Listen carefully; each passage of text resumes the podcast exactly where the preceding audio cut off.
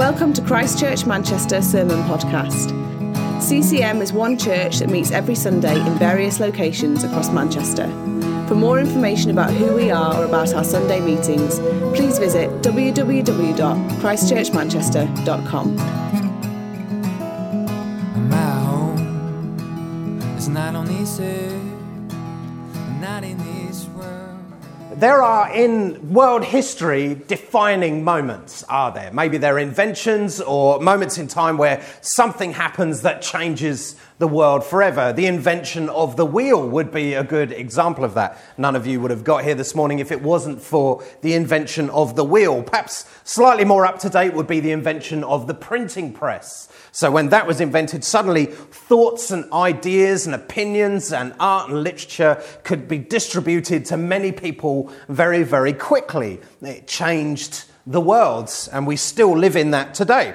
Uh, the other one would be the internet, slightly more modern phenomena. Uh, and we are still working out the implication of those things, even today. Even the internet, we're still working out what that means for us. And we work it out on a large macro scale, but also on a, a small scale. And actually, I think we have no idea what the impact of the internet is. For example, we are trying to work this out in our house. Okay, the impact of the internet in our house. We have uh, no idea really the effects that having the internet in your pocket on a phone and what it has on you over years, especially when you give that to uh, children and then they have it through their developmental teenage years into the twenties. We have no idea. I got my first mobile when I was twenty-two and it could do nothing apart from phone people. I barely used the thing. That was uh, what it was then. Uh, but it's a very different thing now. So we're trying to work out what, what impact does this have on our children? How much time should someone be on their screen playing some ridiculous game? How long should you look at TikTok before your brain starts to melt? All of these things, totally knuckleheads, but they all come out of the invention of the internet, don't they? Or we try and work out on a much bigger scale. For example, what is the effect of social media on democracy and public debate? We have a sneaky suspicion that perhaps it's not the greatest thing that's ever happened to us, uh, but we don't know. The cat is out of the bag now, we can't put it back in, uh, and I think in decades we will understand really what it means. But these seemingly quite small events, like somebody working out how to uh, print lots of the same thing repeatedly, or realising that a wheel kept moving, or that you could uh, send a message from one computer to another, those quite small events actually have huge impacts, uh, world-changing impacts, society-changing impacts. Uh, and I want us to talk about one of those events today. And we are about two thousand years after that event, and I think we are still trying to understand the impact on us. Even we're trying to work it out in our own house, the impact of this event. And we try and work it out in our church, perhaps even in our jobs and our, and our lives as we go about life, what the impact of this is. Also on a global scale, what effect should this have on humanity, this particular event? And the event I want us to think about today is the event of Acts two, of the Holy Spirit falling on the disciples in Jerusalem. And actually that one event causes a chain reaction. Even from that, that small group of disciples, one hundred twenty of them in a room somewhere, suddenly they find themselves on the street outside, having been scared in a room, they're now on the street, they're preaching. That has an effect on all of Jerusalem. Then on the surrounding countrysides, then out into the nation they were in. Uh, and then many of them ended up going to Asia, to Africa, into Europe, and then slowly but surely into the rest of the world. And that one event, that one morning in Jerusalem, the effects was felt in generation after generation after generation, and we still live in the effects of that today. And one particular individual this had a, a pretty profound impact on, and he wasn't even there that day. Like us, he wasn't there. Uh, and his name was Paul. And he became a follower of Jesus a number of years after this event. And he was himself dramatically saved. He became a teacher, a church planter, a writer, a man of great influence. And perhaps thirty years after that Acts two day, after that morning at Pentecost when the Holy Spirit fell on them, Paul finds himself in jail. In Rome, most likely, writing letters. Uh, and he wrote one particular letter, which we're looking at at the moment, uh, to uh, churches in and around Ephesus, probably to a, a few different churches. And this letter actually is dealing with the implications of that Acts two event, of the Holy Spirit falling in, on, the, on the church, on the disciples. And so Paul is trying to process that as he writes this letter, trying to give advice to this uh, group of churches, this church in Ephesus, and, and he is applying it to them in their lives. None of them were likely at that Acts two event either, same as us. And so we need to process this in a similar way. We need to think uh, in the same way as Paul and in the same way as this church in Ephesus. We need to think, how does this affect us? This event that happened a couple of thousand years ago, what impact does it have on us now? On the Holy Spirit coming down, on those disciples in a way that he had never come down before. How does this affect us? So we're going to read, so we're going to read from Ephesians four, and we're going to go read through verses seven to sixteen, and we'll read them all now, and then we'll work our way through. And uh, so let's do it. It says, "But grace was given to each one of us according to the measure of Christ's gift. Therefore it says, when he ascended on high, he led a host of captives and he gave gifts to men." In saying ascended, what does it mean but that he also descended into the lower regions on earth? He, also, he who descended is the one who also ascended far above all the heavens, that he might fill all things. And he gave the apostles, the prophets, the evangelists, the shepherds, the teachers to equip the saints for the work of ministry, for building up the body of Christ, until we all attain to the unity of the faith and of the knowledge of the Son of God, to mature manhood, to the measure of the stature of the fullness of Christ, so that we may no longer be children, tossed to and fro by the waves and carried about by every wind of doctrine, by human cunning, by craftiness in deceitful schemes. Rather, speaking the truth in love, we are to grow up in every way into him who is the head, into Christ, from whom the whole body, joined and held together by every joint with which it is equipped, when each part is working properly, makes the body grow so that it builds itself up in love. So he is writing, Paul, the author of this letter, uh, to churches we think that were around Ephesus. So we think this letter was passed probably to a number of different churches. And really, Paul wants them to think how they live as disciples, as followers of Jesus. That's what he wanted for all of the people in the churches uh, that he had influence on. He wanted them to think, how do we live this out in our normal day-to-day lives? How does the Holy Spirit work in us and through us? How does the Holy Spirit help us grow as a united, growing community? And I found it fascinating when you read these letters to, to think actually that we don't know the people that received this. We know very little about the church in Ephesus. We know a little bit more if we were to read one and two Timothy. That's uh, probably to the church in Ephesus as well. But in this particular letter, we don't know the readers of it. Uh, and I like to think actually as this letter was taken, there would have been a morning, maybe uh, Saturday morning, when they would have gathered together and this letter would have been read out for the first time. You imagine being at the first ever reading of this letter. There would have been young people there, there'd have been old people, there'd have been rich, there'd have been poor, there'd have been men and women, there'd have been all sorts of different ethnicities and classes, and they would have been just like us, actually. There are no superheroes in that room, no famous apostles, no glamorous missionaries, if such a thing exists. Just normal people, normal lives, normal jobs, dealing with their successes, their failures, dealing with the hopes they have, but also the fears and insecurities that they have.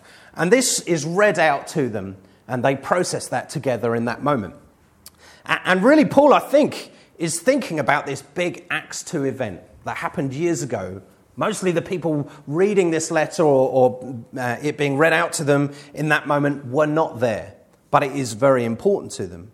If the Holy Spirit had been sent by Jesus to help us, which is exactly what Jesus said he would do and what would happen, then what does this mean in day-to-day life? What does this mean for our church? What does it mean in your homes, perhaps in your workplace? Well, it means a few things. Firstly, it means the Spirit at work means there are gifts for us. So verse seven, he says, "Grace was given to each one of us according to the measure of Christ's gift." So Paul has just finished a little bit of teaching. If we were to read all of Ephesians and get to this moment, he's been teaching a bit on unity and how the church is called to be unified and peaceful because of the work of the Holy Spirit. Paul sees that as a, an important outworking. If the Spirit is at work in a church, then actually it causes unity and peace to be there.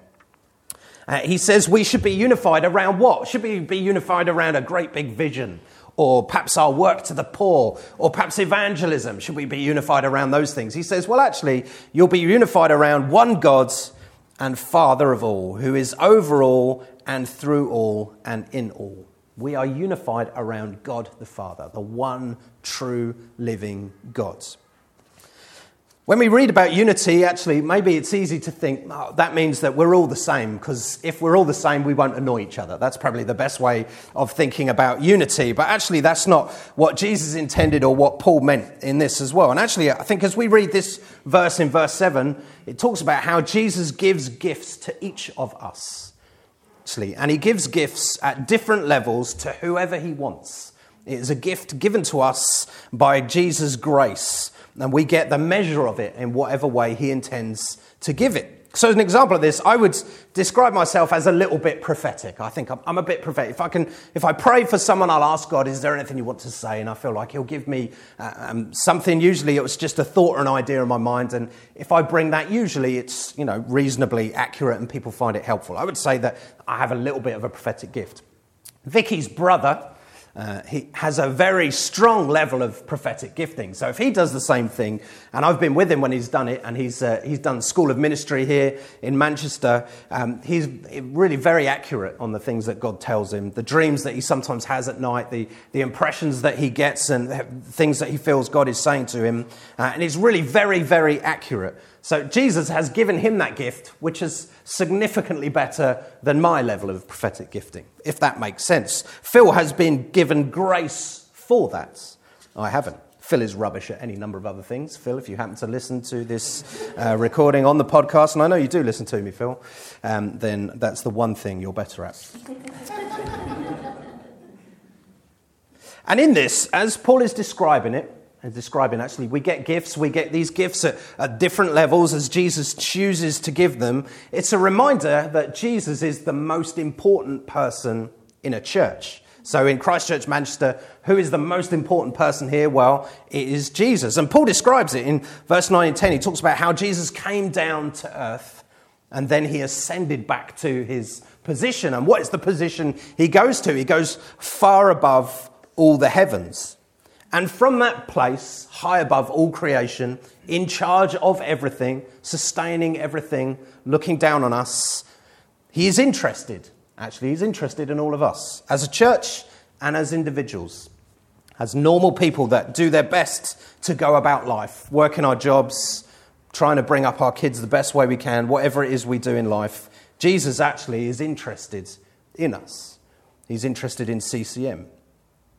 And he's keen in that, that we know the gifts given to us, actually. It's an important implication of the Acts two moment, to know that actually we are given gifts and we shouldn't be complacent about that. We should have a think about what they might be or what we would like them to be.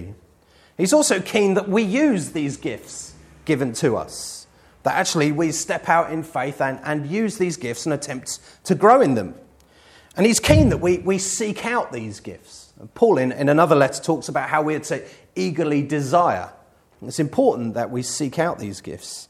And he's keen that we see the work of the Holy Spirit after that big Acts two moment when he comes down in our lives, in the lives of people around us, in our church and in our city. And so Paul gives us a, a short list of gifts. Okay, he, he talks about the apostles, prophets, evangelists, and the shepherds, shepherds and teachers. And he also gives a couple of other longer lists, which uh, hopefully will appear up behind me here in very big writing, so you can see them all soon.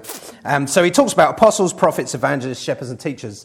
But he also talks in, in a few other places about different gifts. And uh, he, I thought they were just helpful to remind ourselves of this morning.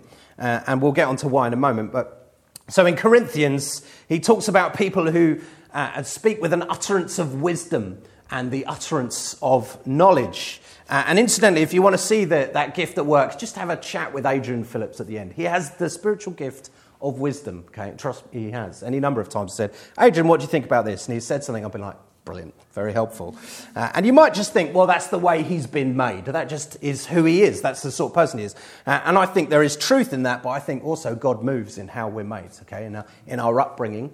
Uh, but also he gives us gifts, and I think that'd be true. Anyway, uh, to another, faith, then there's gifts of healing, working of miracles, Uh, prophecy, ability to distinguish between spirits, uh, speaking in tongues and interpretation of tongues. So there's a, a list that Paul gives to another church in Corinth there. Then when he's writing to the church in Rome, he gives another gift, uh, list of gifts, and there's some crossover here. So he talks about uh, prophecy, again, that one comes often. Uh, he also talks about service, uh, the one who teaches, the one who exhorts, the one who contributes, the one who leads, Uh, and the one with acts of mercy. All of these different gifts uh, that Paul uh, highlights and wants to remind us of, all of these are an implication of that Acts two moments. All of those, when the Holy Spirit came down, was about empowering the whole body of Jesus, the whole church. Uh, and if we read the Old Testament, we see the prophets and the people who are very gifted are, are relatively unusual. They are special people in a strange way. Whereas what we see here in this era that we're in, from that Acts two moment, is actually it is for all of us to walk in these gifts. So we remember the ascended Jesus who gives us these gifts, the one high above all the heavens, where he exists, is in charge of us as a church. He is our leader. He is also the creator of all things, yet he knows who you are and he wants to give you gifts. And so why? Well, actually, the Ephesians uh, list of gifts, apostles, prophets, evangelists, shepherds and teachers, they are to grow the church, to equip the saints. That's what uh, Paul says. And actually, in the, the list in Corinthians, it talks about how these gifts are for the common goods. If you read in Romans, you can see each gift is given with a bit of instruction on how you should use that gift. And they're all outwards serving. They are to look after other people. They are acts of service, a way to build the church. And us Westerners, sometimes when we get caught up in this idea of gifting or calling, we turn it into something that is kind of more personally for us. So my sense of personal call. So a gift can be uh, something that we must express to achieve fulfillment in who we are. And actually, the New Testament understanding is a little bit different. Actually, we use our gifts for the common good. It's not necessarily about fulfilling who you feel you are meant to be, although that's not a bad thing. It's saying, actually, firstly, it's for the common good. Firstly, it's to help the church. Or as Paul says, it's for the equipping of the saints. That's all of us. For the ministry, for building the church. So the gifts that Jesus gives to us, gives to you, gives to us as a church, in all the sites of C C M, to whatever level he chooses, actually is a gift to all of us, to equip the church. So a few weeks ago in our School of Ministry, again, we had a guy called Mike Pilavachi uh, come to preach. And um, Mike has a very significant uh, gift, I would say, of exhortation, actually. We saw the gift to exhort on one of the previous passages. Uh, and really, that is it, it's hard to describe, but you can listen to some people who are preachers and teachers who kind of take you into the passage and help you understand it quite deeply. Mike doesn't do that. He makes you, at the end of his talk, make you think you could run through a wall. It's that kind of uh, inspiring, yes, I'm going to try all of this stuff. He uh, exhorted us, but also has a, a significant prophetic gift as well. And it was fascinating to watch him. I was there, I was just uh, doing the P A, uh, but watching him pray for people, prophesy for people, encourage people. And as he was doing that, he was slowly building the church. It wasn't his church, he was building the church in Manchester. He was building C C M a little bit, and the other churches were there, just with his encouragement, the way he conducted himself. So as you listen to this, you may think, well, I, I might have one of these gifts. You might think, yes, I know what it is. You might think, I have no idea. I've never thought about this before. And I, we would encourage you in that, actually, just to give this some thought. And we'll pray for people in a bit. But actually, just think, what gifts do I feel like Jesus has given me? We'll talk about that more a bit later. So let's move on. These gifts have a result as well. They have impact on us. So the Spirit at work means gifts for us, but also mean these gifts come with purpose. So verses thirteen and fourteen says, we all maintain to the unity of the faith the knowledge of the Son of God, to mature manhood, to the measure of the stature of the fullness of Christ, so that we may no longer be children, tossed to and fro by the waves, carried about by every wind of doctrine, by human cunning, by craftiness in deceitful schemes. So in this, as Paul highlights these apostles, prophets, evangelists, shepherds and teachers, these are four gifts that are to equip us. They are to equip us. They are to help us grow. They are help us to grow in a unity of faith, Paul says. In this, it's a sense of pulling in the same direction. And remember what Paul thinks about unity. It's unity around vision or working for the poor or evangelism. No, it's around one God's, one Father of all, who is over all. That is where actual unity comes from. It's saying we all worship the same God. He is our Father. We are his children. He is over all. That is what Paul wanted people to understand. And apostles, prophets, evangelists, shepherds, teachers should help that to happen. But he also talks about how we grow in the knowledge of the Son of God, and talks about growing into maturity as well. These equipping gifts should help us all to do that. So years ago, I was uh, I was about nineteen or twenty, so about ten years ago. Uh, and I, why are you laughing at that? Uh, I was part of a church, and um, one of the leaders there sought me out, and he was a, he's a good man, very kind, very patient. He would be what I would describe as a shepherd uh, and teacher. He didn't really uh, have a big public gift particularly, um, but he was one of the leaders of the church and was very good to me. Uh, and he just said, let's meet up a bit regularly, and let's just talk, Tim. So we used to meet, and uh, honestly, I cannot remember almost anything we talked about, because it was a while ago, but I can remember two things that he made me do, uh, because I still do them, because he told me that I should. And they were very formative for me, very challenging for me. And the first one, and you're going to think this is obvious, but to nineteen-year-old Tim, it wasn't obvious, uh, was to read my Bible and pray every day. That's what he told me to do. He said, Tim, get yourself a notebook, uh, write the prayers that you want to write in your notebook. There'll be mornings where you'll be too tired and you won't be able to pray. So just write out your prayers, uh, and then write anything God is saying to you, or just a list of things you want to pray for. If a particular Bible verse jumps out, why not write that in? Just date it, uh, and then that will help you as you pray uh, and as you seek God. And I've been doing that ever since. So I've got dozens and dozens of these books. Um, and actually, when we moved house, Uh, we found some of the ones from when I was nineteen or twenty, and nobody should ever see those things. That is absolutely for sure. Uh, and I hope it's an illustration of how I have now grown to maturity. I read these, I was like, oh, I do not like nineteen-year-old me. But I've been doing that ever since. And actually, it's a, a real game changer for me. Really was very, very formative in just making me think, I want to pray, I want to be with God, I want to read his word, I want to do it as often as I possibly can. And God has spoke many things to me in those moments. And the second thing that he got me to do, he said, Tim, I want you to pray out in church. Like, this was a church of about two hundred at the time. We always used to meet together in a big room, and he'd say, Tim, I want you to pray out. I'd be like, you've got to be kidding me, right? It took me weeks to work up to this. And then eventually I did. I shouted a prayer from my seat. Can't remember what I prayed. Uh, and uh, and it was a good thing to do. Uh, and he got me to do that because he wanted me to understand the importance of serving and contributing to church. Now, as I was nineteen-year-old egotistical Tim, I made it quite about me and the articulate nature of my prayer and how profound it was and all of that sort of thing. And he said, actually, no, it's not about you, Tim. It's about you bringing something which is helpful to other people. And even if you just speak up, it will make other people think, oh, we can do that as well. It's an important thing. So my friend, who I would describe as shepherd teacher, equipped me as a saint in the kingdom. Very basic things. Helped me to grow in my knowledge of Jesus, because he got me to read my Bible and pray every day. And he helped me to understand the importance of serving the church. Very simple things that have stood with me for many years. The Spirit at work in you, and Spirit at work means gifts with purpose. Those gifts have great purpose for us. And finally, the Spirit at work means gifts for growth, growth of the whole church. And we will finish with this. He says, speak the truth in love, that we are to grow up in every way into him who is the head, into Christ, for whom the whole body, joined and held together by every joint, which it is equipped.